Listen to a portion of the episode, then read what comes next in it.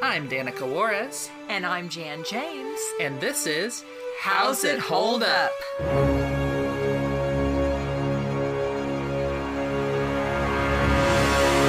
Hi, I'm Danica. And I'm Jan. I'm Valerie. And I'm Ryan. And today, we watched the Hanna-Barbera Productions film Once Upon a Forest from 1993. If you're like me, you might remember this as the animated film in Blockbuster that had like the little animal kids that were flying in like a makeshift plane made out of like sticks and stuff that was on the cover of the VHS box or whatever. Honestly, I think it's like...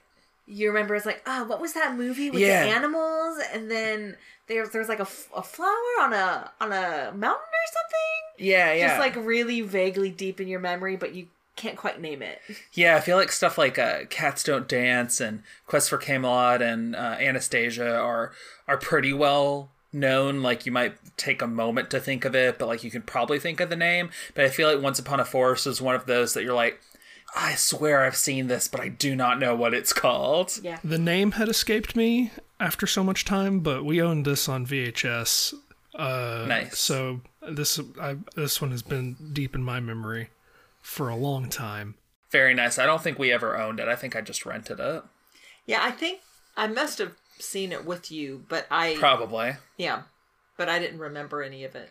What did we think of this movie? I really liked it. Better than expected, for sure. Yeah. I guess I didn't know what to expect. Yeah, it's good. I mean, I was like, it's a movie about environmentalism, and I don't remember it very well, so that's it's not a lot to go off of. Yeah, but I enjoyed it. It's not like one of the best movies ever, but I think that it was enjoyable. I think it was aimed at maybe a little bit younger of an audience than even some other animation. I would say so. And in that way, it has, you know, a little bit of, what's the word? Well, it's very kid-friendly for all that entails. But all in all, pretty enjoyable. Yeah. Mm-hmm. Who would like to give a brief spoiler-free plot synopsis? Maybe I will. Go for it. Yay. Let's pretend like I hadn't already volunteered. I mean, I was going to. So, four young animal friends, Abigail, Russell, Edgar, and Michelle, are enjoying a day of learning from the wise old badger inventor Cornelius, when, unbeknownst to them, a tanker truck wrecks near their home and leaks a poisonous gas out into the forest. When they return home, they find their once beautiful home withered and dying, and Michelle runs ahead to her home looking for her parents. Abigail rescues Michelle from dying in the gas, but Michelle still is very sick, and the other three furlings must journey away from their home to find the herbs necessary to save Michelle. They encounter a few obstacles, an owl, less an obstacle, more like some people they meet, but it's a time waster relative to the story. And then an encounter with some earth moving equipment. And they finally make it through that and make it to another meadow where the plants they need are growing. But one of them's way up high on a cliff, so they have to build a flying machine that Cornelius invented to get it and make it home. Yeah. Thorough. Mm-hmm. Yeah. Well, he didn't mention that the valley's full of racists, but... Saving that for a different section.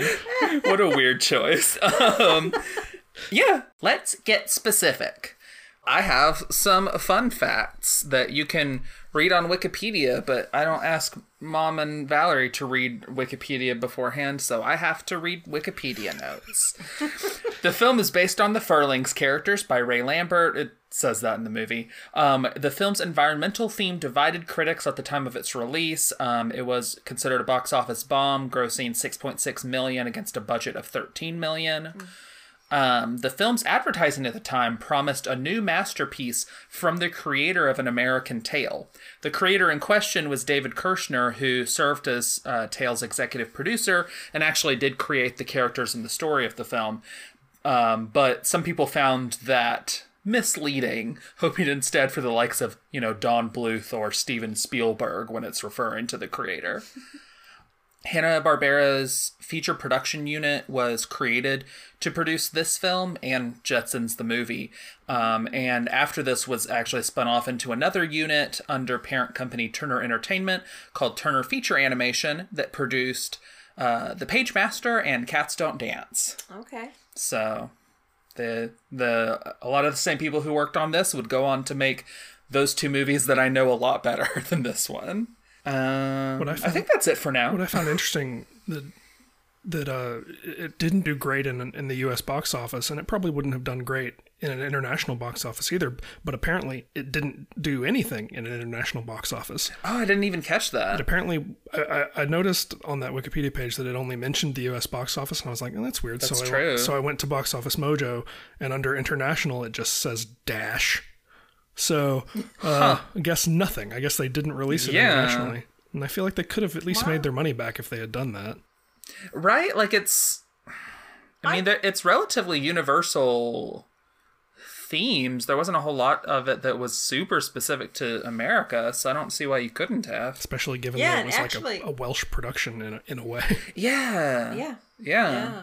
Weird. Yeah, I mean, and that's a shame because I actually really did like it. I also didn't know what to expect, but I really liked it. And I think there was one that we watched that was also environmental from Japan or where was it from? Are you thinking about the one with the Tanukis? Pompoko. Yeah, and I'm just saying, so I could see it having an appeal. I think these were around the same. Those were around the same time too. They were both like early 90s, I think. Yeah. So that's a shame they didn't try to release it internationally. Yeah. But yeah, let's start talking about the story, characters, voice acting. I just want to say I immediately fell in love with it, with the animation design, I guess would be the best way to put it. I loved it. I loved the shape of the trees, the forests. It's very lush and beautiful. But it's just so quaint and homey. Like everything too is from the little, just what, if I imagine a fairyland or a, you know, a place that, you know, I want to be in the woods or again, especially if it was like a, you know, going into Fantasyland fairy, but the little beautiful round window in the trees with the little light behind us as it's doing the camera pan, you know, and you pass like the tree, like I said, with the little quaint window and the light inside and just so many things. But again, the shapes of the trees, the meadows, the stumps, and even the little character design of the animals. I just really delightful. Story, character. I put Abigail's dad as a dork. Yeah, he's a dork. He's very dad. He's very dad. Like, oh yeah, that's a dad. Which I mean, he seems to be a single dad. So yeah, I mean, makes sense. Wow. Life's hard in the animal kingdom, right? Jeez. Oh, we'll get to that. When Edgar said no time for the kiss, I'll kiss you when I get back, Valerie and I both immediately loudly went, oh no. I know. It's like, oh no. So sad. Oh no. Yeah. And for whatever reason I was like, oh no, he's gonna die. I didn't think that was it. Yeah, but that was my thought. And then like as the story went on, I'm like, oh yeah, that makes more sense that she would get like taken out of the story. Yeah. Cornelius freaks out about them running around his office, but he he did this to himself. I don't know what he expected. He was very excited. A toy. He was very excited about his invention and did not anticipate. And so were these children. Did not anticipate the chaos that would ensue. Really should have, I feel like. And then it's like, they weren't the ones that broke it. Like, if anything, gravity broke it. First of all, how did Cornelius plan to catch it? Because Edgar caught it, and it's like, oh, great. It zooms towards his face at one point, and he doesn't, like, hold up his hands to catch it or anything. Yeah, Cornelius, what was your plan? The fly-majig, whatever it's called. Flapper, wing-a-ma-thing. Thank you. Get it right. The whirligig. Hit a book. The thing that broke it was a book that the item like made fall. Did it hit a book? Wasn't on the kids. Or did Abigail knock the books when she climbed up on that ladder? She started knocking books, but the the contraption did hit books. Yeah, it did. Like, immediately before it got caught, and then the book that it hit fell. It feels like you wouldn't... It feels like if you do want to make it a little more on them, you wouldn't show it also hitting books. That does feel like it sort of... It doesn't... It muddles the message, question mark? See, I don't know. A message. I think it's just a product of this being intended for kids, like young kids. Yeah. It's just chaos and is fun for kids, and they're not trying to really knock anybody down in this moment, you know? Yeah, it's just kids being chaotic. They're a little they're rambunctious. They're childish. It provides a little bit of a contrast for later. Yes. When they can't be that quite so much. Yes. And in Cornelius's favor, he responds pretty reasonably. He's a little upset that the thing he worked hard on is messed up, but he recovers fine. He doesn't yell at him. Yeah, no, he handles it pretty well. I liked Michelle's intro where she just starts talking and talking and talking and talking, and then she has to breathe because she just, like, talked so much she didn't give herself time. I think that was it about her intro that I liked. And I liked there was a little moment of Cornelius when the kids were being rambunctious, like, basically saying, I'll turn this car around. Yes. Like, yes. You guys don't get it together. Yeah. Them being on the road gave all of us intense anxiety. Oh, my God. No. For good reason. I know. Yes. Yeah. And then my next note after that is, and sorry, future me, for needing to bleep this, this got dark real quick. Shebas. Yeah. We'll probably talk about it more later, but Michelle's parents are just dead. They're just dead, yep. And that's also why is it never really talked about that was his sister? Like, I guess it's just because it's for kids, but, like, we don't see him grieve at all about that. Yeah. He's just sad for Michelle. Yeah. And I guess it's just because it's so focused on the kids. Well, he's very focused on trying to take care of Michelle, but he does have a few days to himself there. I bet he does take some time to grieve, but as you mentioned. Oh, yeah. Because it's a kid's show. I know. It's so heartbreaking once they show his escape with his sister. Oh, I know. And then, that just makes it rough. I have, like, he just lived a tragic life. Yeah. Jeez. Ooh. Valerie called the owl just a little bit before its eyes appeared. Yeah. He's like, oh, there's going to be an owl, huh? Oh, yeah. Like, this is at night in the middle of a field, like, with nothing above them. You guys need to, like, not go out, please. And Edgar knew it. There's no cover, he said. Yeah, he was right. Should have listened to Edgar. That's what I like about Edgar throughout this whole thing is that they only really give him a little bit of hassle for being smart, like, once, and it's not even really mean-spirited. It's just them being kind of childish and having fun with each other, and they take his hat and kind of toss it back and forth a little bit, and he just calls him a smarty, or Russell calls him a smarty pants once, and that's all they do the whole movie. They just let him be smart. Man, I wish they'd taken that track with Russell, but we'll get into that more later. Yeah.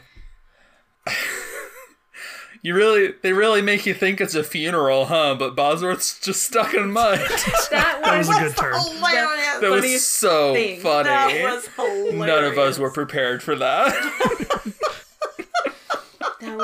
That was just really such a good turn. Yeah, that's to our listeners, these birds, they're having this big funeral thing. They're like this procession. They're like mournfully singing, New and then Orleans they go to like this procession. And they go to like this scene in like a outdoor church, basically, where they're having it's like a eulogy for the deceased. And then all of a sudden you hear this little voice, they're like they mention Bosworth, and the camera cuts to him, and he's everyone just turns around. The mud. Yeah. Yes.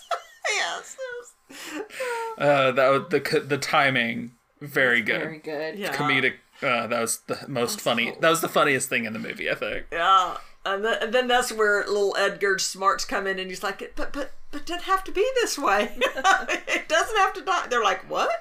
Oh, it was so funny. And then they rescue, of course, little Bosworth and reunite him with his mother. Yeah. I actually don't have anything else for this section that isn't spoilers, so it's in your guys' hands. For story. I liked the glasses. Story, characters, voice acting. In that same thing, They did a... There's like 3 songs in this movie. Yes. And in one of the songs, a guy sings high enough to break Edgar's glasses. Oh, yeah. And he just like swaps them out with another pair. Yeah. Do they actually show him swapping them? Which still has the little... Yes. Yeah. He reaches into his pockets and pulls it out. And it still has the little chip in the side. It does. Why does he have 2 pairs of glasses with the same chip? It's his style. Yeah. He's got a little chip. It makes me think he does it on purpose. Yeah. So cute. It's hilarious. I don't understand it, but I loved Great Honk. Great honk! The thing that Cornelius yelled out. Oh yeah, he did it like 3 times, and it was just it's just an exclamation that they made up for this movie, and why not? Yeah, great honk. It's like okay, sure. What is with the racist meadow? Oh my god, we can talk about that. I mean, we'll talk about it more, but I'm just like from a storytelling standpoint. We'll get into it more later, but I kind of love Wags. Is he the squirrel? Yes. Yeah. Yes. I kind of love him. You know he's a punk because he has a vest with a collar. Uh-huh.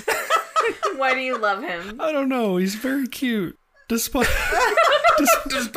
being, like, virulently racist? Yes, somehow. Well, I think along with problematic fave. Well, I think along with your premise that with your pointing out that this you feel like this is for younger kids. I feel like the takeaway for younger kids is that he's just a big old bully and he's mean and he makes fun of everyone. Yeah, but they really like make every one of his insults be race-based. Yeah.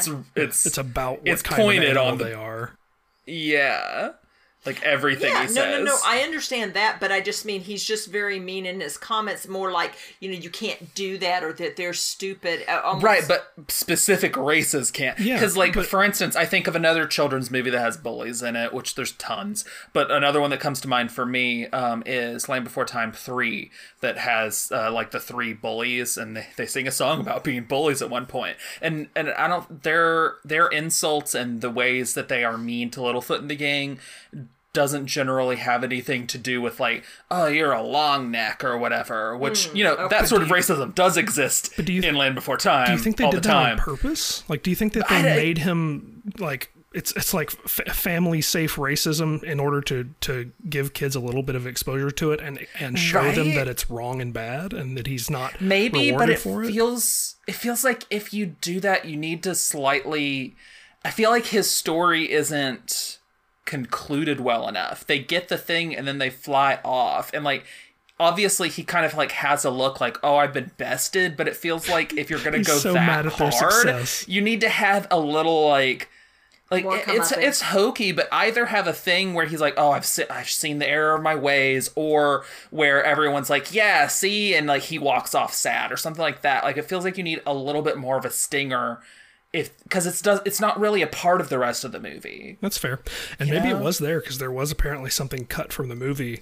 Yeah, including Glenn Close.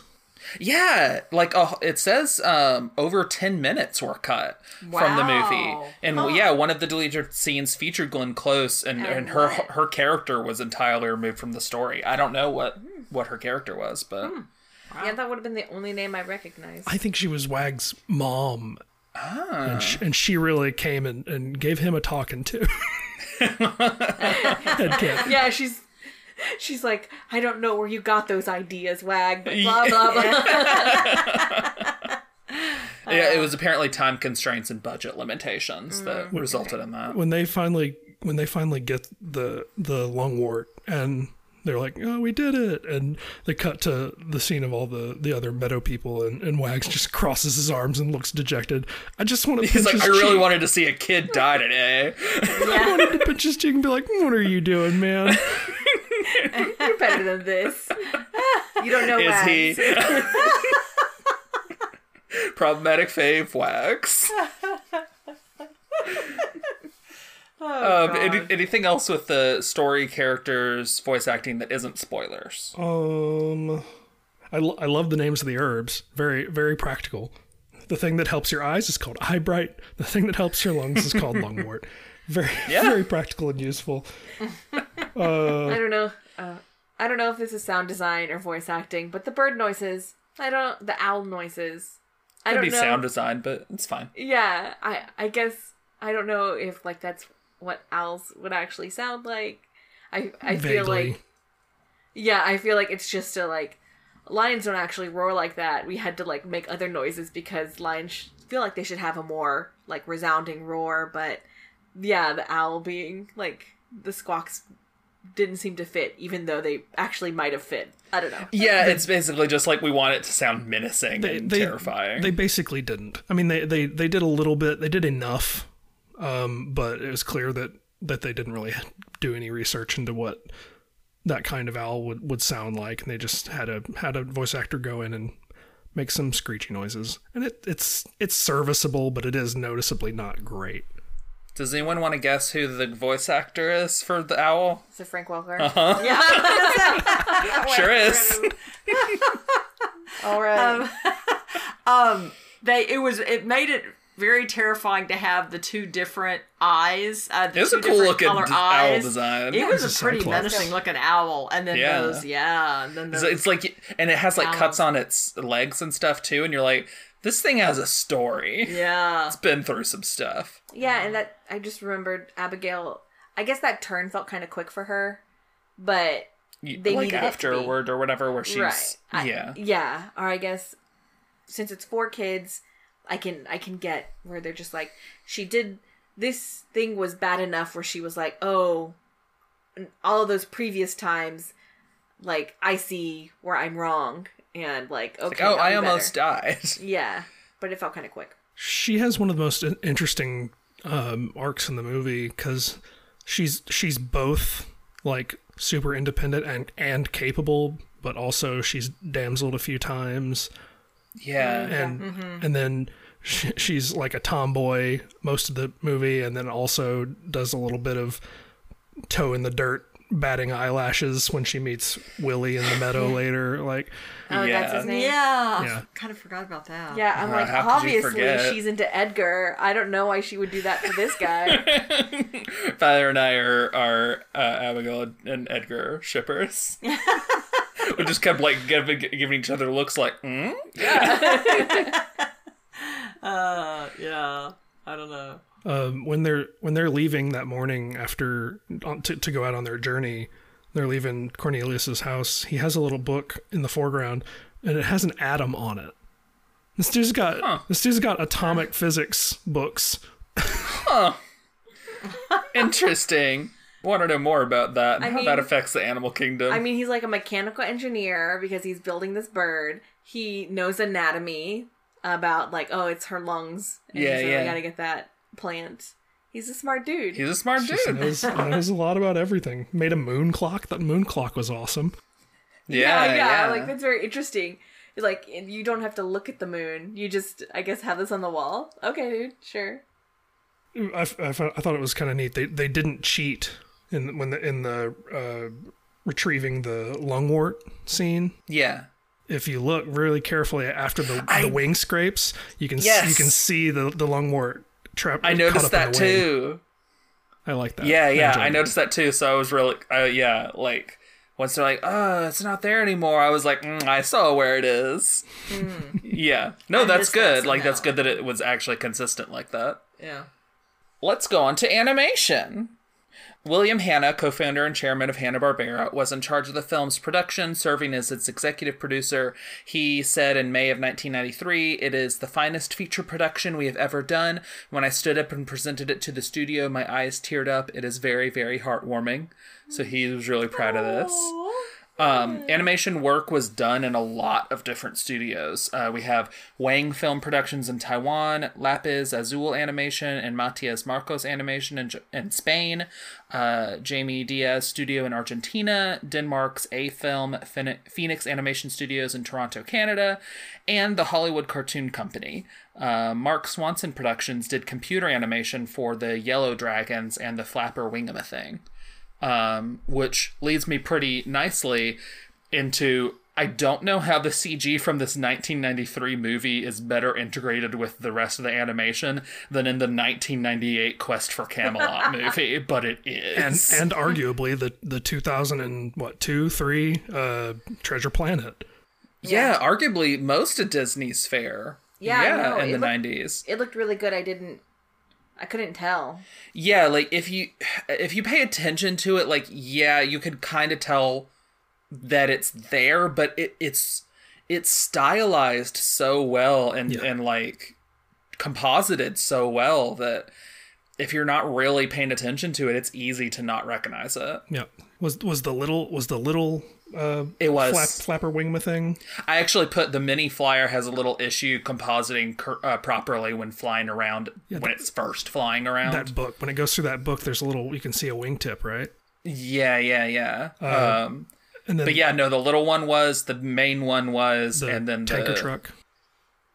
Yeah, the tanker truck was, and then of course the yellow dragons or whatever were. Yeah, and those especially did a lot of interacting. Yeah. With like dirt and stuff like that, and I didn't like it. Didn't it has to just do with like how they styled the CG to look like it looks good. It's it looks like cell animation. Yeah, it's really impressive for 1993. And yeah, we have seen studios with much bigger money pools not do it as well. Years after this, which is. It's interesting. This was such beautiful animation to me because even though it was, you know, a lot of it was in nighttime and in dark, and so you didn't just have like bright sunny days or bright meadows, it was still beautiful and the coloring was nuanced. Again, I loved the actual animation design, the way things just flowed, everything from the roots of the trees to the limbs and the leaves and the foliage and the grass. I mean, it just, I loved it. Even the choices they made with the letters of animation in the opening credits. It's just beautiful. And in contrast, okay, I thought of a lot of the scenes or initially of like Rescuers Down Under, but like we talked about, I think we brought up in some of those that the darkness and the shadows and it was just not as visually enjoyable because of some of the setting. I think we said that more about the original Rescuers. Right, the original Rescuers. Not Rescuers Down Under. Oh, I did say Rescuers Down Under. I meant to say Rescuers, the Rescuers. But even though a lot of this was still in nighttime, it was just beautiful. I enjoyed it. Yeah, they did a really good job with light. When we first meet Abigail, she's lit by the sunrise in front of the camera, and she's nice and dark. In response to that, like the light bleed from the sunrise is really darkening her and the leaves around her nicely. And she jumps down and makes a leaf fall. And as the leaf falls, it gets brighter as it falls into sunlight. It's really nice. Mm-hmm. Yeah, definitely. Yeah, and even the moonlight, and right before it reveals the owl and everything, and looking up into the sky from their perspective, the height, the way they did so many things, that was so well done because it just seemed so tall. But then again, that moonlight, the shadows, just everything. It was just beautiful. There was one more scene that kind of had some bad composition, though, or just not the scene, but like a shot, which was when they were like flying in the machine and Abigail like is reassuring Edgar or whatever. They look kind of awkward on the background that they're in front of. The compositing just looked awkward to me there. Okay. There was one or two places where that kind of jumped out at me, but overall that was where they composited everything real well. Yeah, I thought they did a good job, but that was where I could tell. I could tell just looking at it for the most part, but where you can really see it is where the animated characters interact with the CG. Like when they're hanging on the wings, you can see the wing. Like, you can see, like, anchor points on the wing moving relative to their hands where they're grabbing. So there's a little bit of clue there, but for the most part, it's really, really good. Definitely. And also, even early on, the little miniature one, if you, like, really focus in on him holding it in his hand and his hand turning or whatever, like, it looks not necessarily bad, just slightly different to where you can tell that there's a difference in medium. Yeah. But they did a good job throughout that early stuff, especially, like, distracting you from that anyways. Yeah, it's that makes me think of Anastasia and the music box. And, like, it's the focus, but it's just so different. When Russell gets thrown into the the fireplace, and he gets covered in soot, and a little cloud of soot puffs out in front of the fireplace. Yeah. And the Wingama thing flies through the soot cloud, and it disperses it.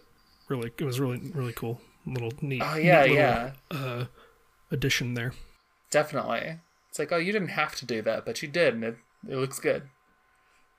Anything else with animation before the big question at the end of the animation section? I probably have already mentioned this in talking, I don't know if I've specifically mentioned this, in talking about how much I enjoyed the animation, but I really love the color. I just love the color choices and the nuance in color, even the choices of the, of the badger, of Cornelius, even their little clothes. But yeah, just so, and the two flowers that they had to get, and I just loved it. What would this movie have been like if it were live action? Okay, live action? I don't know if you can do a story about little animal kids who walk on two legs in live action. Yeah, well, even like a full CG movie.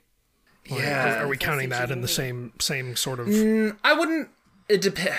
Is it if it's trying to be the Lion King remake, then yes. Otherwise, no. Like if it's just a CG version that's CG animated, like a bunch of animated movies generally are today. No, I wouldn't count that. Only if you're going so hard that you're trying to lie to everyone and refer to it as live action Lion King. Then yeah, I would agree. There's not much room in this for true live action or live action equivalent CG.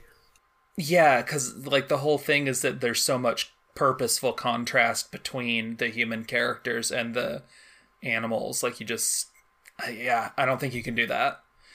I think you certainly could easily do a 3D animated version of this. I don't know if I'd like it as much, but that's a whole different thing.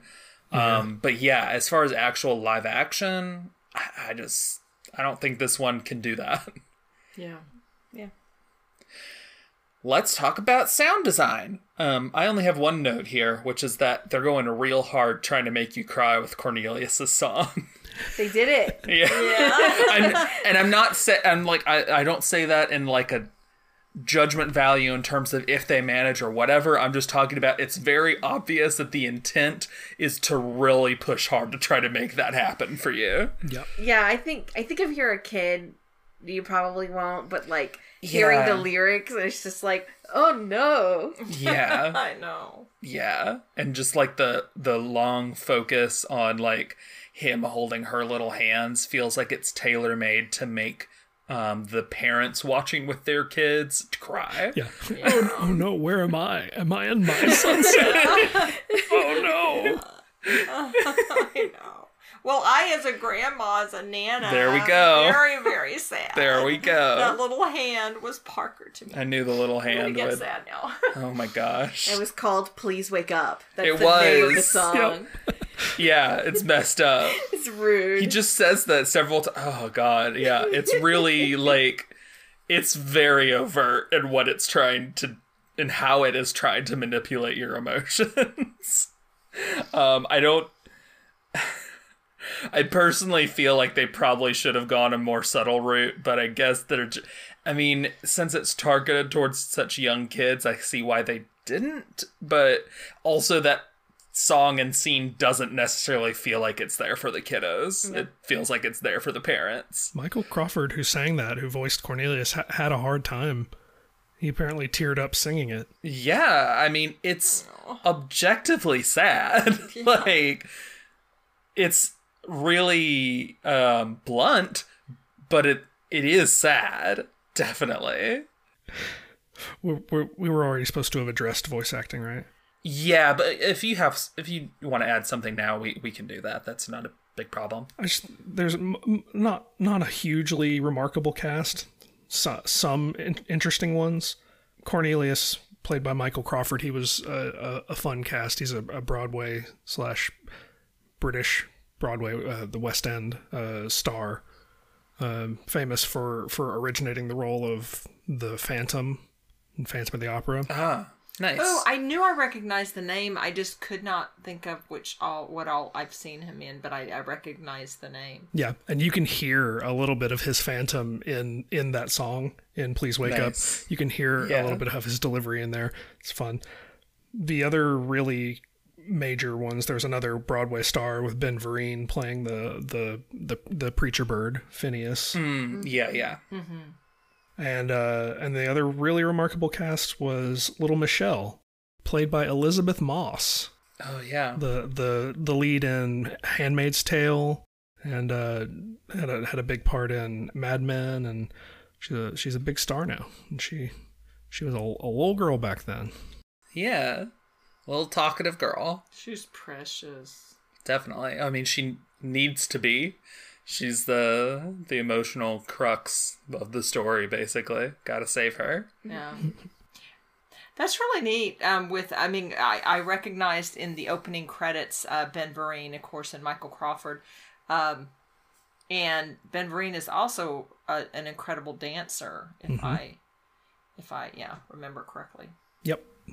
Big singer, dancer, actor for a lot of Broadway and stuff. We'll get into some other stuff about him later, but very, very, very famous, very, very well-known cast member there. Anything else with sound design before we go on to the next thing? I mean, well, there's two other songs, and the last one's in the credits. Yeah, I mean, the last one's just like spoiler-worthy. Yeah, the last one's just like a emotional credit song. Yes. I don't know how else to describe it. It's the theme of the show. I haven't listened to it enough yet to be sure if this is true, but I think that James Horner, who was the composer, who is a very, very famous composer, does a lot of work. I think he used it in the intro as they're panning over the meadow. I wouldn't be surprised. Yeah, I think he used it there. But James Horner. Crazy huge. Yeah, that's a good get. List. Yeah.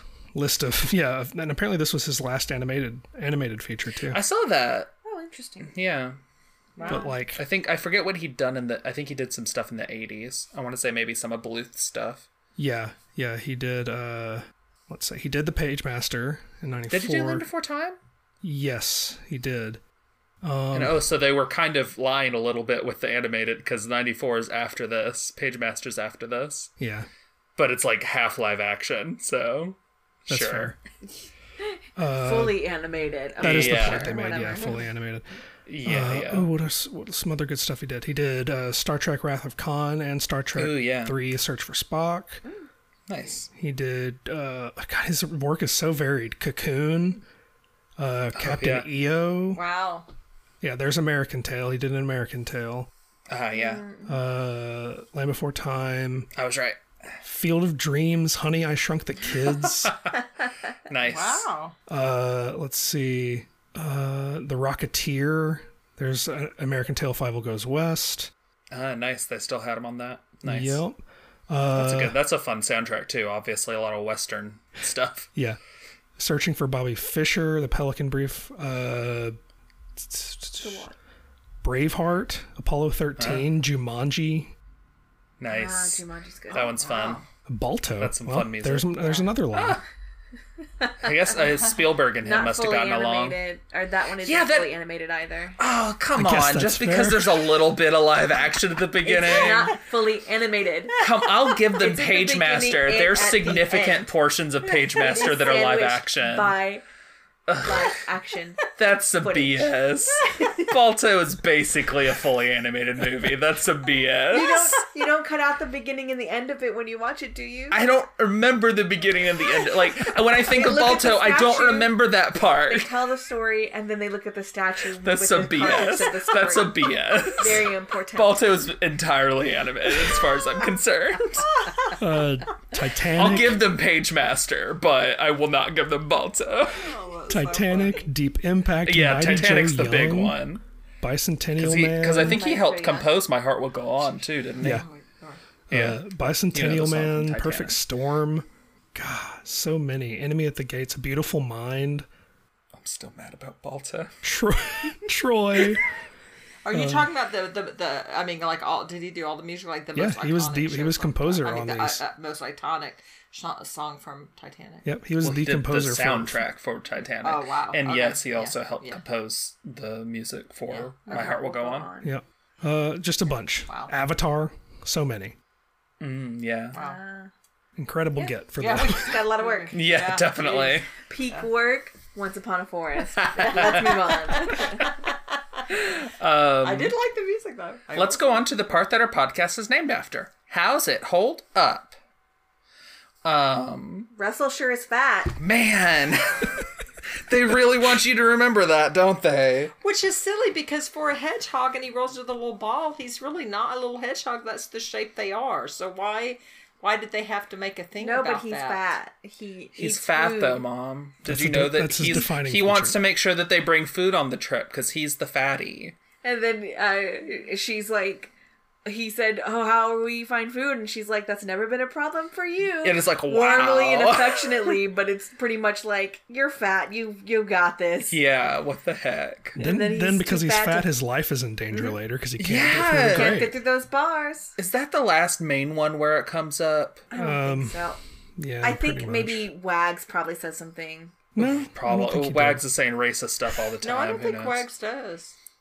I think that him almost getting phobic. I think that him almost getting flattened is like the last main time that it comes up, but that's too many times. Yeah. And it at all is too many times. I counted 6. Also, it's too many times. I counted 6 specific instances, and I know that I hesitated on one and maybe didn't put it down.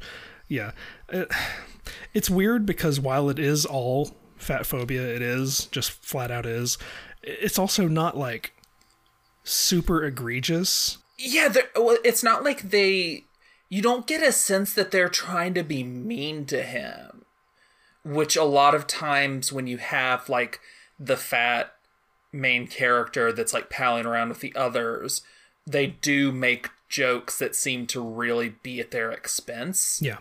And it didn't feel mean-spirited in that way in this. It was just, it's really actually kind of confusing for me because it's so different as to be like almost good in its badness. Like it's not a problem that he's fat, but it is a feature. It's a thing that we're going to keep talking about. It's a thing about him, and things are going to revolve around that. And I like, when it comes down to it, I know it's a problem, but sometimes I'm like, yeah, this is just something he would deal with, and they're going to focus on it because it's the defining feature about him, which that's his own problem again. So I think something like him being getting stuck in the bars is like one thing where it's like, okay, sure, that's just like part of his physicality, whatever. But then there's the stuff like her making that comment, him being the one who's packing up food when they're trying to prepare to leave, that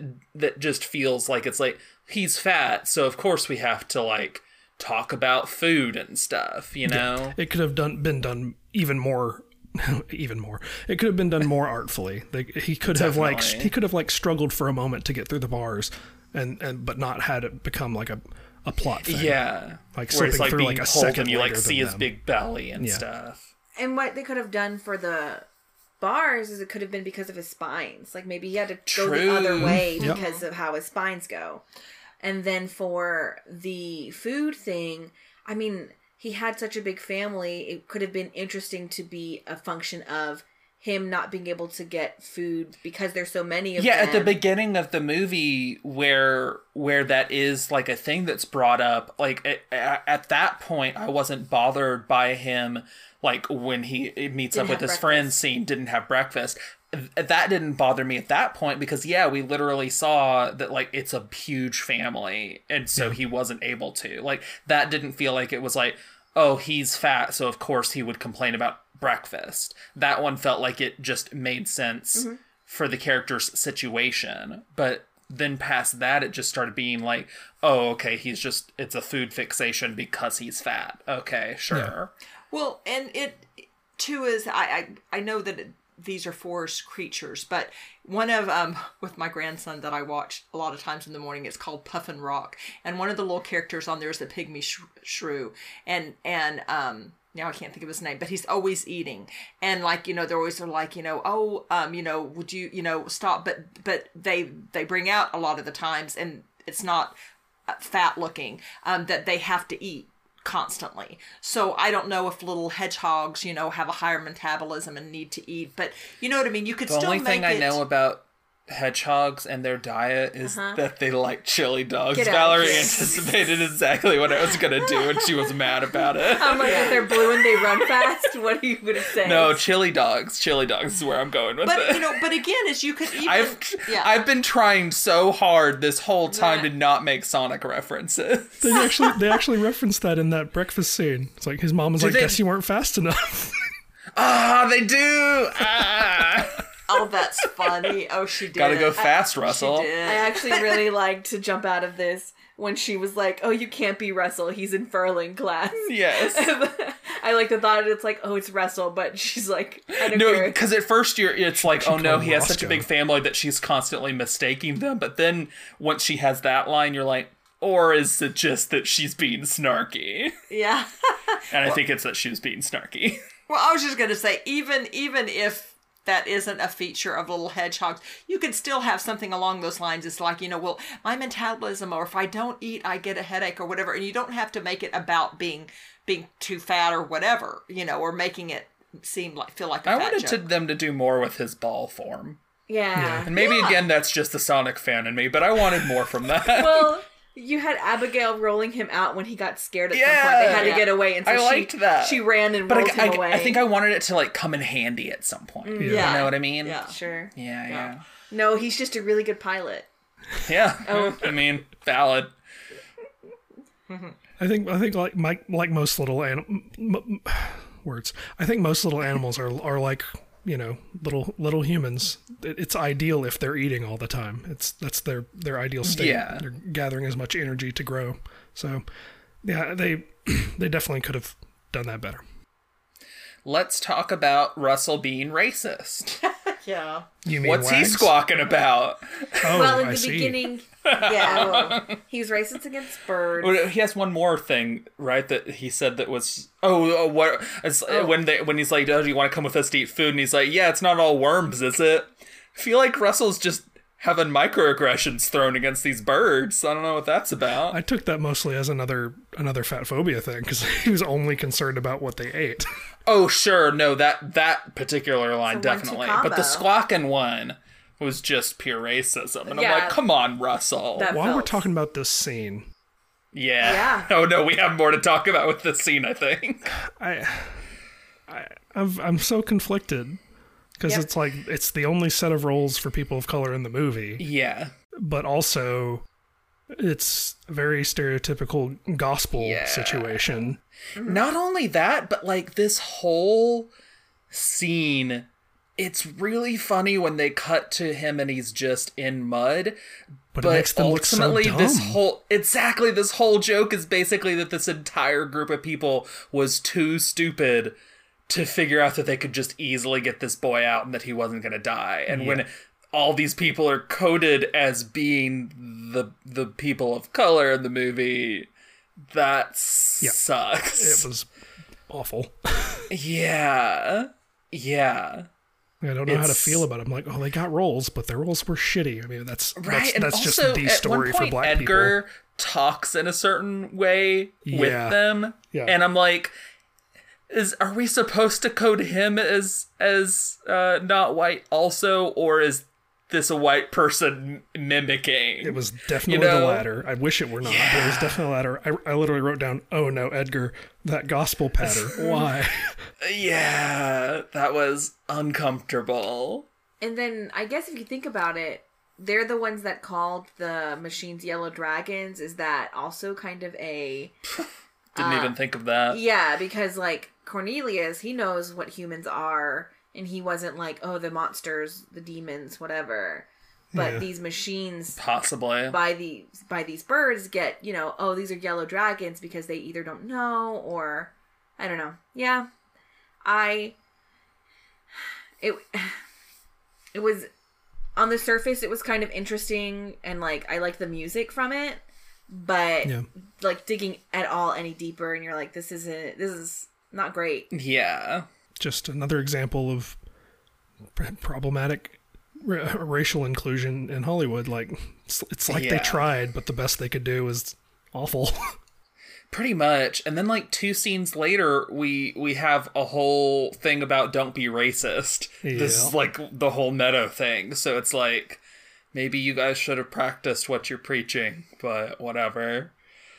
Weird. It's like the fat phobia thing. It's like they tried to handle it in a way and just fell short, because it's like... It feels like they're trying to be well-meaning. They're like, look... These are black characters. They're coded black. Isn't that great? Well, no, not really. It's like, well, when the whole plot line that they're a part of frames them as being unreasonably stupid, not so much. Yeah. Yeah, like it was the timing of the scene was hilarious and made us all laugh, because you don't expect for them to still be alive, but then you think about it for 5 seconds after that and you're like, oh this is yikes, actually. Yeah, totally prepared for the kid to be dead. I mean, we got a shot of dead badger parents, so why not exactly. dead bird kid? But nope, he's there. Yeah. And then the racist Oakdale situation, because I don't know, was it just Wags? It felt like Wags was like the main one, especially after a point, but it did feel like there was a it felt like, especially at first when they're all fighting over it, it felt like it was like the mice versus the squirrels. Yes, you know? Mm-hmm. Definitely. I mean, the tug of war was literally that. It was mice on one side, squirrels on the other. And then I thought that, like, her climbing up there, then she was... They were going to be like, of course you're joining the mouse. Like, it's like, another mouse or something, but then it doesn't end up going there. And instead it goes to the weird place of, like, goo-goo eyes at each other for this character that is, like, barely in the movie. Willie, though. Just weird. Willie was so down for getting fallen on once he found out who it was. Yeah, I'm sorry. Did I hurt you when you, like, pushed me down? And fell on me or something. Yeah. Yeah, that was funny. I can respect that. Oh my God. But yeah, for one, obviously it's problematic when you were already racist in your movie to then try to have, like, a don't be racist lesson. But beyond that, it just, like I mentioned earlier, just really doesn't feel like it's resolved well enough to make the point, especially on the level at which... It felt like this was trying to make points to children. Especially after their previous failings. Yeah. Yeah. That is how I read it. It's them trying to show rather than tell that this guy's not a good person and he shouldn't behave like he's behaving. But, yeah. It just feels like it's not quite enough to really... properly send that message. I don't know. I can fix him. Let me go be his squirrel boyfriend. Oh my God. Ryan, no. I can fix him. Ryan, you can't. No. He has to fix himself. All right, let's go on to our... Spoiler alert. Skip to... 1 hour, 5 minutes, and 20 seconds. So The two main things that I remember in this movie is, you know, that they fly in the thing, because that's on the cover of the movie, mm-hmm. and the scene with the humans at the end where poor Edgar has to be naked, but like that whole scene definitely left an impression on younger me. So for those listening who haven't seen the movie, which I know happens because I'm often that person listening, they fly home.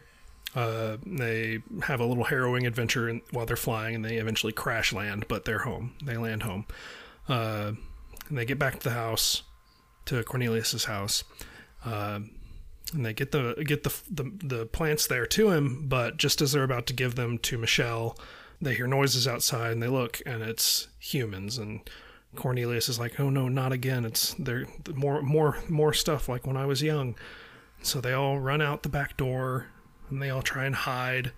But Edgar panics a little bit, which was a little annoying after his whole step up in bravery from the flying thing. But anyway, he trips and his coat gets pulled off of him as he's trying to run away, and his glasses fall off.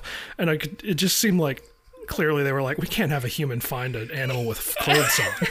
Valerie laughed. I just laughed out loud, and I'm like, so he has to be naked for this. Okay.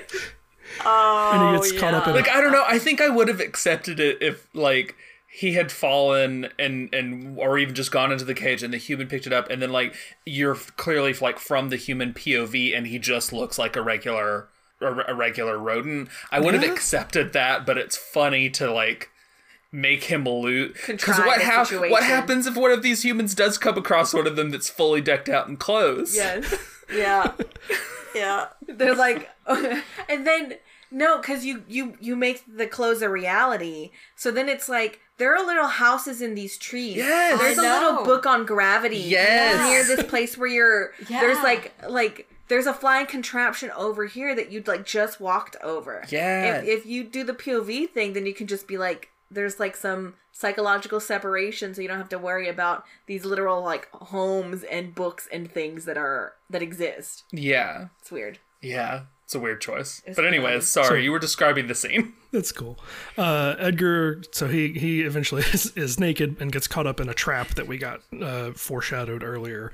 Michelle almost ran towards it and they warned her off of it, but he gets caught up in it and a human picks it up and very menacingly like reaches in and grabs him and holds him for a moment and then sets him down, says, there you go, little guy, or whatever. Yeah, a nice turn. I liked that they didn't make the humans like actual antagonists. Yeah, I thought that was actually pretty artfully subtle on their part. They're like, let's not make humans just the enemies. Yeah, because we're humans and that's not helpful. It leaves you of a message of like our carelessness, like throwing a glass bottle out of a moving car can cause great damage, but we're not beyond saving and we can clean up our messes. So like if we try harder, we could maybe not cause them to begin with. Like that kind of feels like it. Our construction and development is messing with the habitats of some of these wildlife and is directly threatening the lives of some of them, in addition to threatening their habitats. And, you know, again, carelessness, something we could help avoid. Yeah, yeah. Yeah, no, I feel like that is probably the most well-delivered part of the film is that message. Yeah.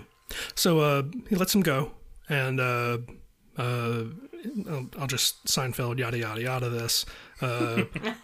They get the medicine to Michelle. They wait overnight because I think they wanted to do her being better in daytime. They just wanted wanted to have her be in full color.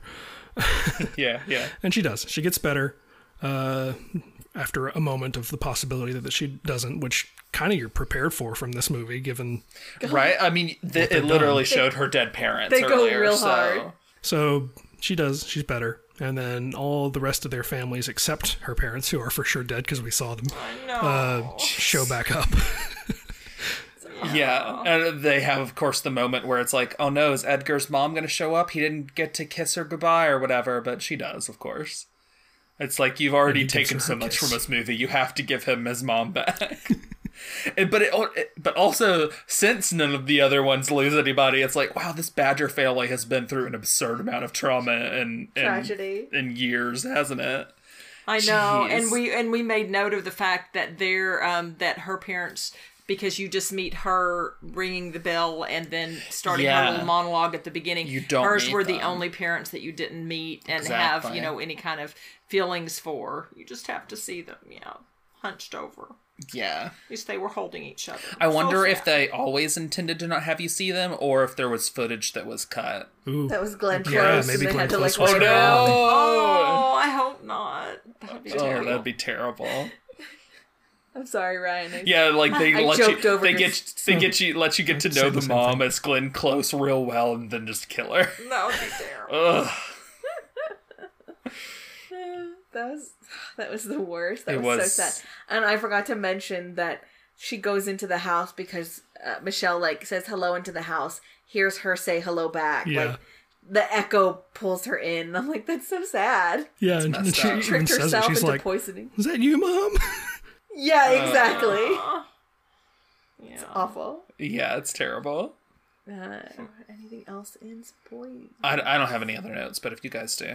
Oh, I thought it was interesting how you never see human faces. They just show the arms in the beginning, and for this they're in hazmat suits.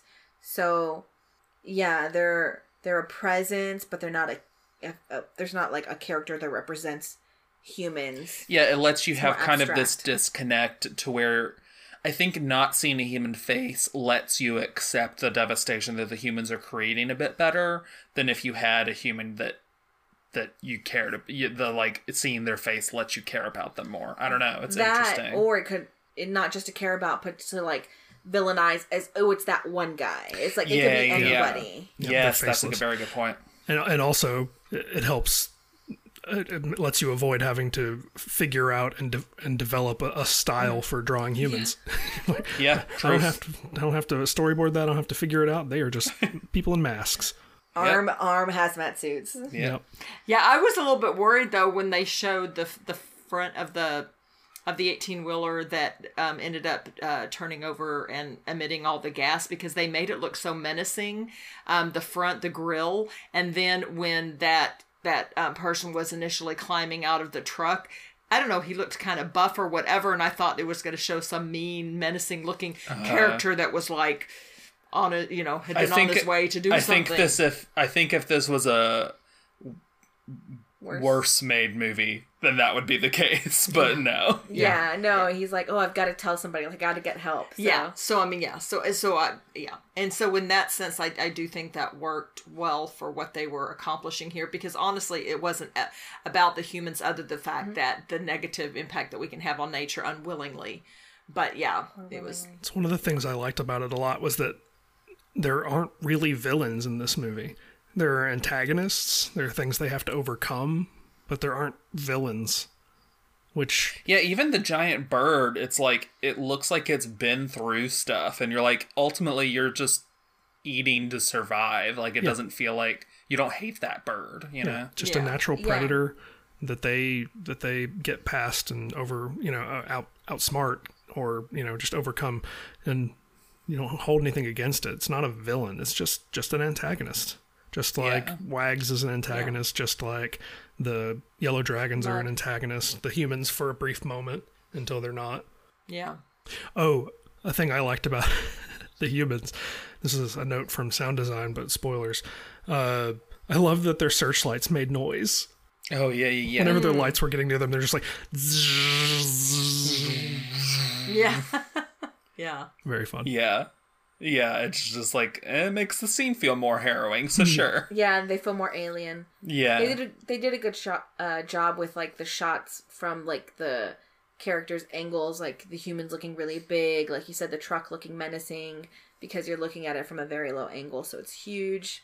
That was good. Definitely. I should have mentioned this in animation. I found it fun that they took the time to, they could afford to wreck the full scale, well, both of them, the flapper wingma thing. They took the time to wreck the CG models of those. So they had multiple models where one was good and one was wrecked. But they did not take that effort for the truck. It just kind of flips and skids on the ground, and the only thing that's broken about it is the little cap on the valve in the back where the gas leaks out. The rest is just the truck. It's fine. True. Couldn't afford to bust that one up. Yeah, it's like, oh, that's going to be a little too much effort, lads. We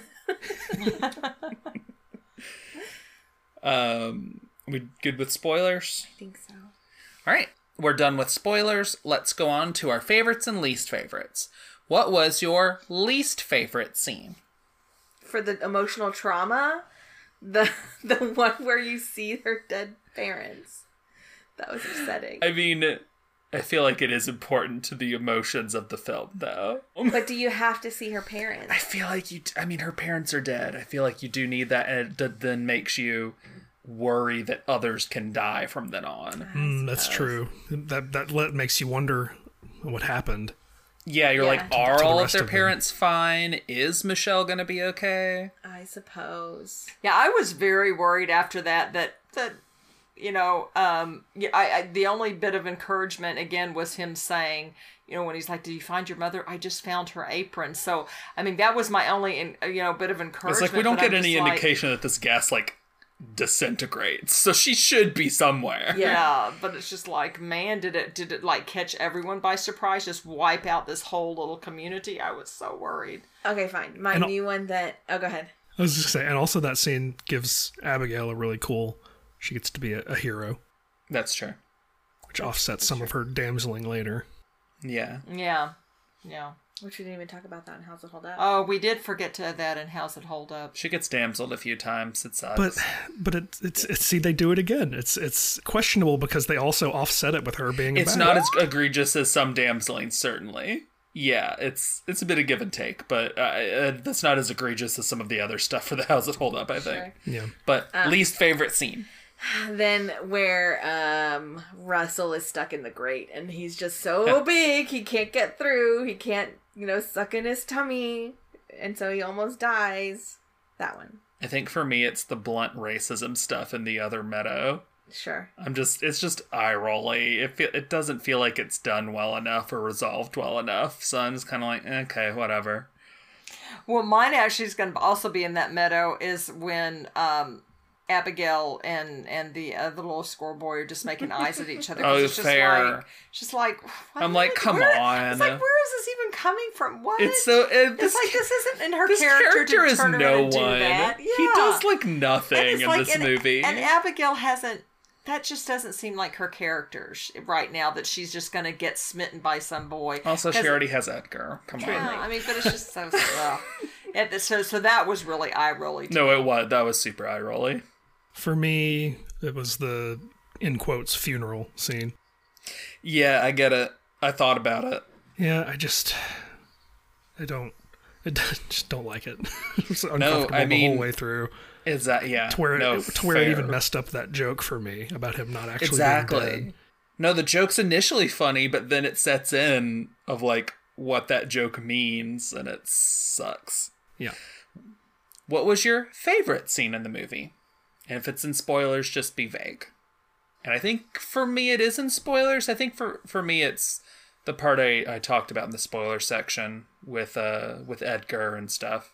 I think that's just what's has stuck with me all these years since. Like, I barely remember what happens in this movie because it's been so long since I've seen it, but that scene has stuck with me.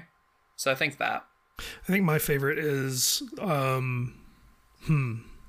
a lot of them, but I think my favorite is the scene of them building the full scale flapper wingma thing and also flying it to get the lungwort. Yeah, I enjoy that whole. It's like an action sequence. There's danger.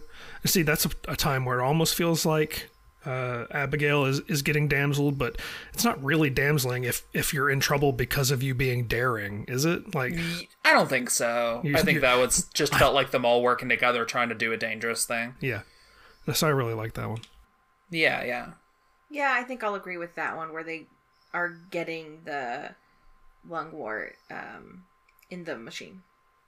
Yeah, I too like so many scenes, but I'm going to echo that too, Ryan. I really do like that scene. Trendsetter. Yes, you are. Who was your least favorite character? Willie. Does he count as a character? Come on, there's only like 8 named characters. You can't take one away from me. I mean, he does literally nothing, though. It's the thing. Wait, which one like, is Willie? The one that she made goo-goo eyes with. There's no point to him. Yes. Like, Wags is, I'm pretty sure, the one that talks about the flower on the mountain. Like, And he gets set up too. Like, he's the one who's most clearly trying to get the acorn or whatever during that whole scene. Like, you get to see him like being like crafty and quick and stuff. Like, mm-hmm. it feels like he's being set up to be more than he is, and then he's nothing. Maybe he's part of that. So honestly, Ryan, I agree. Because why is he here? I do too. Why is he here? He doesn't add anything of value. He doesn't. I mean, he doesn't. I mean, like, he doesn't even stand Willie up to sucks. What about the actual... Man, I hate Willie. What about the racist? That guy sucks too, but at least he does sure something. If you're trying to have this thing where if you're trying to have a like racism thing, then yeah, you have to have the character who keeps being racist. And I can save him. Even beyond that, at least he's antagonistic towards them and trying to reach their goal. Which, okay, sure. And like, at least I see his plot point. Well, here's Willie's nothing. Well, here's why I'm down on Willie some too, is because then, and we don't know what was cut in the 10 minutes, but he doesn't even turn around and then get back in his face and say, see? Exactly. You know, if like, when they had flown off, he had been like said something to be like, you know. Exactly. If he had even done that, then he maybe wouldn't be the worst character, but he does nothing. Right. He like has that weird Goo Goo Doll eyes with her and then fades into the back. Stop it. I wish I could remember a Goo Goo Doll song. Iris. Is this Black Balloon one? Iris, Black Balloon is one. Yes. Yeah, Black Balloon over here. Okay. Thanks, guys. But no, he's like he stops doing anything after that. Like, he's just there in the crowd. He's nothing. All he does literally is like, oh, don't listen to Wags. Yeah, it's like, thanks. We weren't going to. He sucked. We were fine over here. Our little nerdy wimpy character already stood up to Willie sucks. Willie's the worst. We all agree. It's true. Who is your favorite character? Oh, who's my favorite? Wags? Oh, of course. Yeah, you're gonna choose the racist one. That's something you want to put out into the ether. People listen to this. Not a whole lot of people, but people listen to this. Just kidding. I do want to save him though. Oh yeah. You can't. I'm sorry. Yeah. He has to save himself first. It's like your husbando or waifu. Jeez. I think I'm torn between Michelle and Edgar. I like those two a lot. I mean, a lot of the characters. I like Edgar and Abigail quite a bit. I'm trying to decide. I'm thinking Edgar. If Michelle were in more of the movie, I think she'd be my favorite. But given that she's just not sick the whole time. Yeah, given that she's not. Right, but like I said, yeah. Yeah, no, agreed. I think Edgar. My favorite is Abigail. I think Edgar. Oh, your favorite is Abigail? Ah. Yeah. Oh, nice. I like Abigail. I think she's up. She's like, it's a bit neck and neck for me with her and Edgar. Like I've said in the past, I'm a big fan of people who are just like good at what they do. And she's a capable, cool character, and I like her a lot. Yeah. And she's awesome. I think she's not so big in her britches that she has to like act tough when she messes up and she comes back from it. She's like, man, I'm sorry. You guys are right. And like Edgar gets mad at her and then she's like, no, you're right. And I'm sorry. And then he's kind of like, oh, well, good then. He's like, well, now that that's settled. I think where Edgar edges out is him pulling out his little extra set of glasses. I also liked him basically giving an F you to Wax or whatever his name is. Oh yeah, and standing up and like being like, yeah, just Edgar out of my way. We're on a mission. Edgar does have that gospel moment though. Oh God, he does have that, doesn't he? You're right. It's Abigail for me.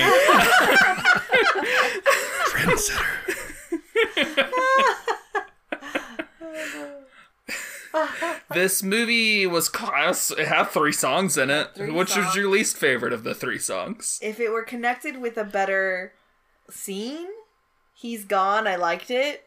It's actually called He's Gone / He's Back. Yeah.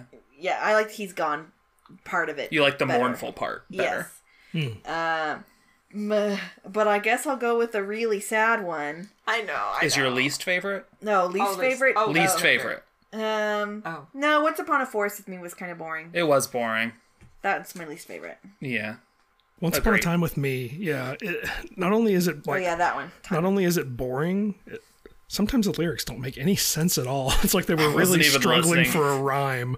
The movie was over, and I was just copying my notes into the right document. And I was like, whatever, this song isn't capturing my attention. It's very flowery, and sometimes like seems like it's reaching for a rhyme. And yeah, it's just not great. Yeah, no, the music to it is fine. It's lovely. Sure, but the lyrics. Sure. Eh.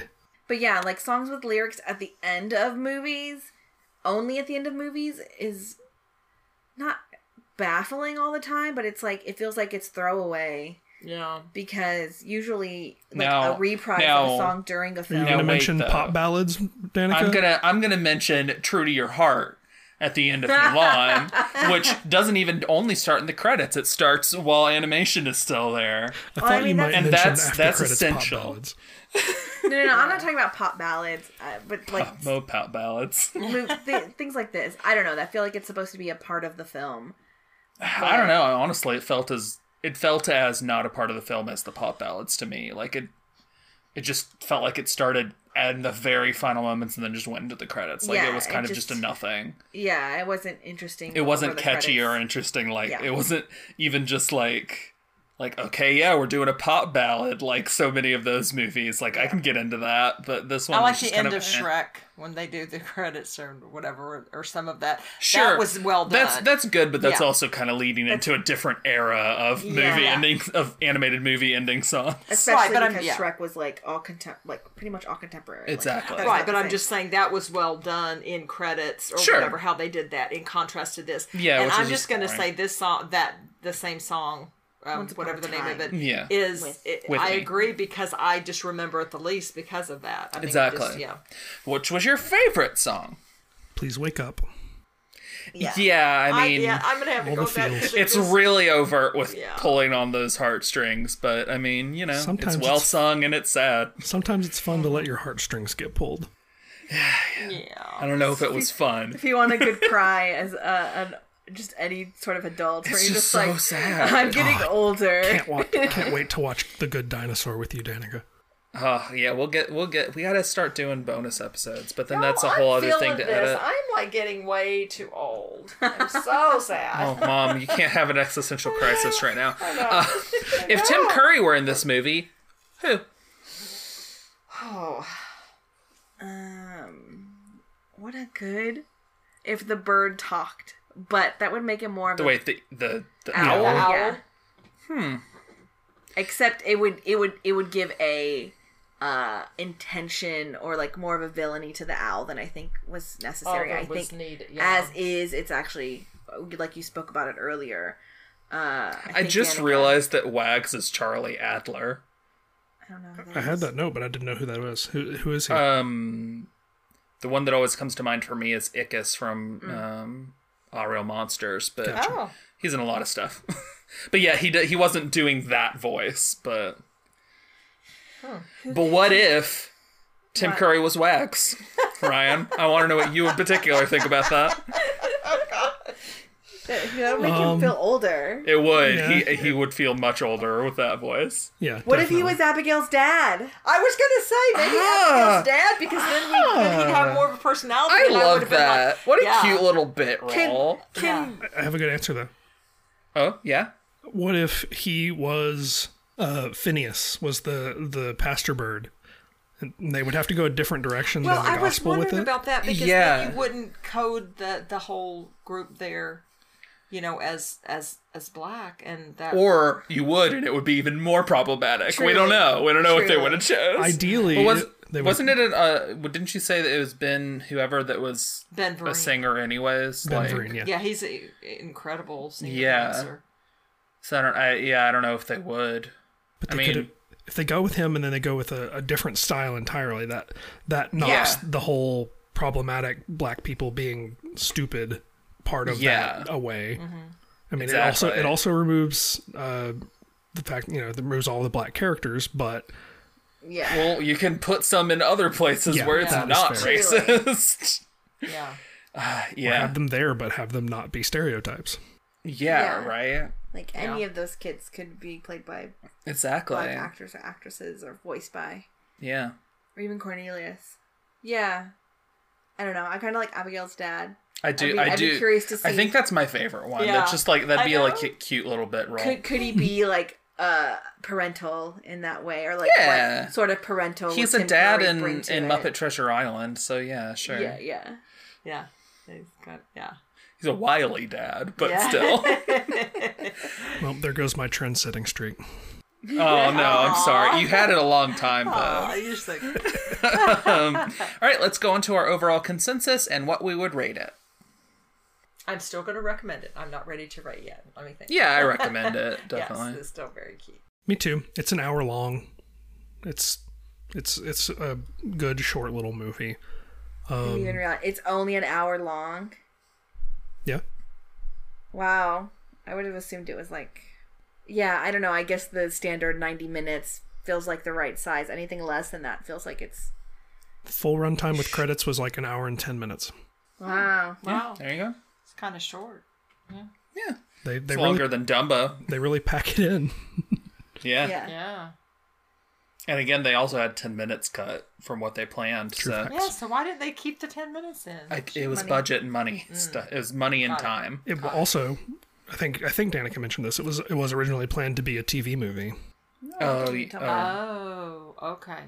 I was just looking here and I'm like, oh, Mom doesn't have ratings on these ones. And I was like, oh, because it was like Vampire Hunter D and Vampire Hunter D Bloodlust. We gotta show you Bloodlust. We do need to show you Bloodlust, though. It's a good movie and I think you could handle it.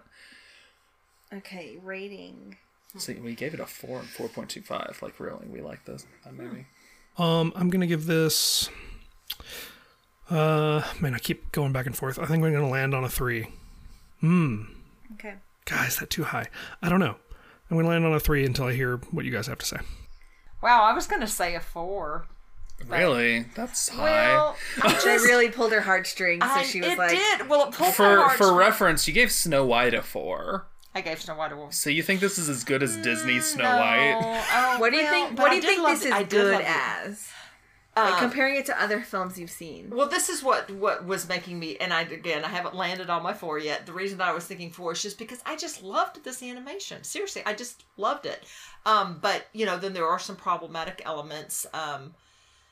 Even though, darn, it was really funny at the time. I just remembered that I'm like still disappointed in you guys for giving Invader Zim Enter the Florpus a 2-something. Sorry. That was more story. A very personal thing for you. Whatever. Ratings are all very personal. I think I'm gonna go 3.5 because, and I think the biggest thing that makes it that to me is I just think the animation was absolutely beautiful. I loved all the color choices. I also really enjoyed the sound, the voice, you know, actors and actresses, and the animation design, and it was a very compelling story. It was very heartbreaking to me, but to me that's a big strong element is does it have nuance and does it have a strong storyline that compels me to want to keep watching? So yeah, I think I'm going to go 3.5 and I would definitely recommend it. I will give it so yes, I recommend it. I guess I'll go with 3 as well. I'm kind of wasn't sure, maybe 2.75, but I think what bumped me to a 3 is like, I would watch this again. Like I enjoyed it. Some of those scenes were obnoxious, but like it's for kids. I wish they would have kind of retooled some of those like trying to teach you a lesson thing, but overall it was enjoyable, so I'll give it a 3. Yeah, I think I'm gonna give it a 2.75. I think I would give it a 3, but the racism stuff and some of the other things bumps it down a little bit for me. So yeah, I think 2.75. I think it's good. I'd recommend it. I recommend 2 and above. That's where I'm at. So, yeah. Yeah, I was kind of thinking about a 3 and a 3.25, but yeah, the problematic stuff brings it down to a 3 for me. Yeah. Yeah. Yeah, yeah. But I mean, dang, you don't have to second guess yourself. No, I know. I think the biggest, like I said, yeah, that keeps it up to me is just that gorgeous, gorgeous animation. And 2 is the flawless integration of the CG, yeah. CG. The CG with is the impressive, animation. Honestly. I think it's the best that I've seen. It is impressive for when it came out. Yeah, it didn't take me out of the film at all. So good on them for that. Yep, really well done. All right. Next time, we are going to watch a Japanese movie involving non-human children. Sure. So yeah, that's what we're doing next time. What could it be? If this movie made you tear up at some points, the one next week. Whew. I don't know. Now it's not as blunt about it, I think. No. Yeah, that's a good. Hopefully, there's no racism in it. Well, I mean. Nah. We'll see. We'll talk about it. We'll find out next time on... Okay. Yeah. Thank you all for listening. Thank you for listening. Keep continuing to like, subscribe. Thanks, Ryan. Thanks for being with us, Ryan. We love having you with us here. All right, bye. Bye. Bye-bye. This has been How's It Hold Up with Danica Juarez and Jan James. You can find our podcast on Twitter at How's It Hold Up Pod. That's with each word capitalized and no apostrophe. Also, if you'd like to support us, we have a Patreon.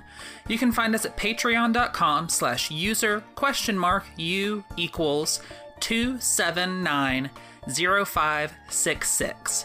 Every little bit helps, and even with a minimum pledge, you get access to things you won't hear in our main podcast feed. Check it out for more info. The two pieces of music used in this episode were created by Kevin MacLeod.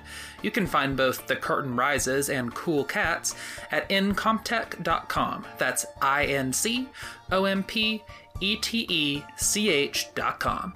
Both songs were licensed under Creative Commons by Attribution 3.0. More info on that can be found at http://creativecommons.org/licenses/by/3.0. Thanks for listening.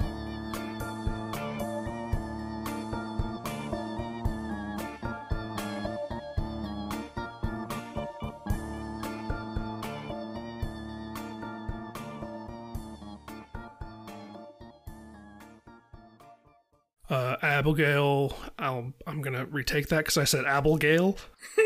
No, I'll leave it. Nah. Did we already do... Oh, we didn't do songs and sound design. Or have we... That's after. I don't know what's up with you and Mom. You guys need to get on my level with the order of things in this podcast. I need a paper with... I know. It's like literally have a thing right here. Sound design's here. I can't see it. I know. We can't see your mic. We can't see it. You don't have x-ray vision. I need like a printed paper. All right, go ahead.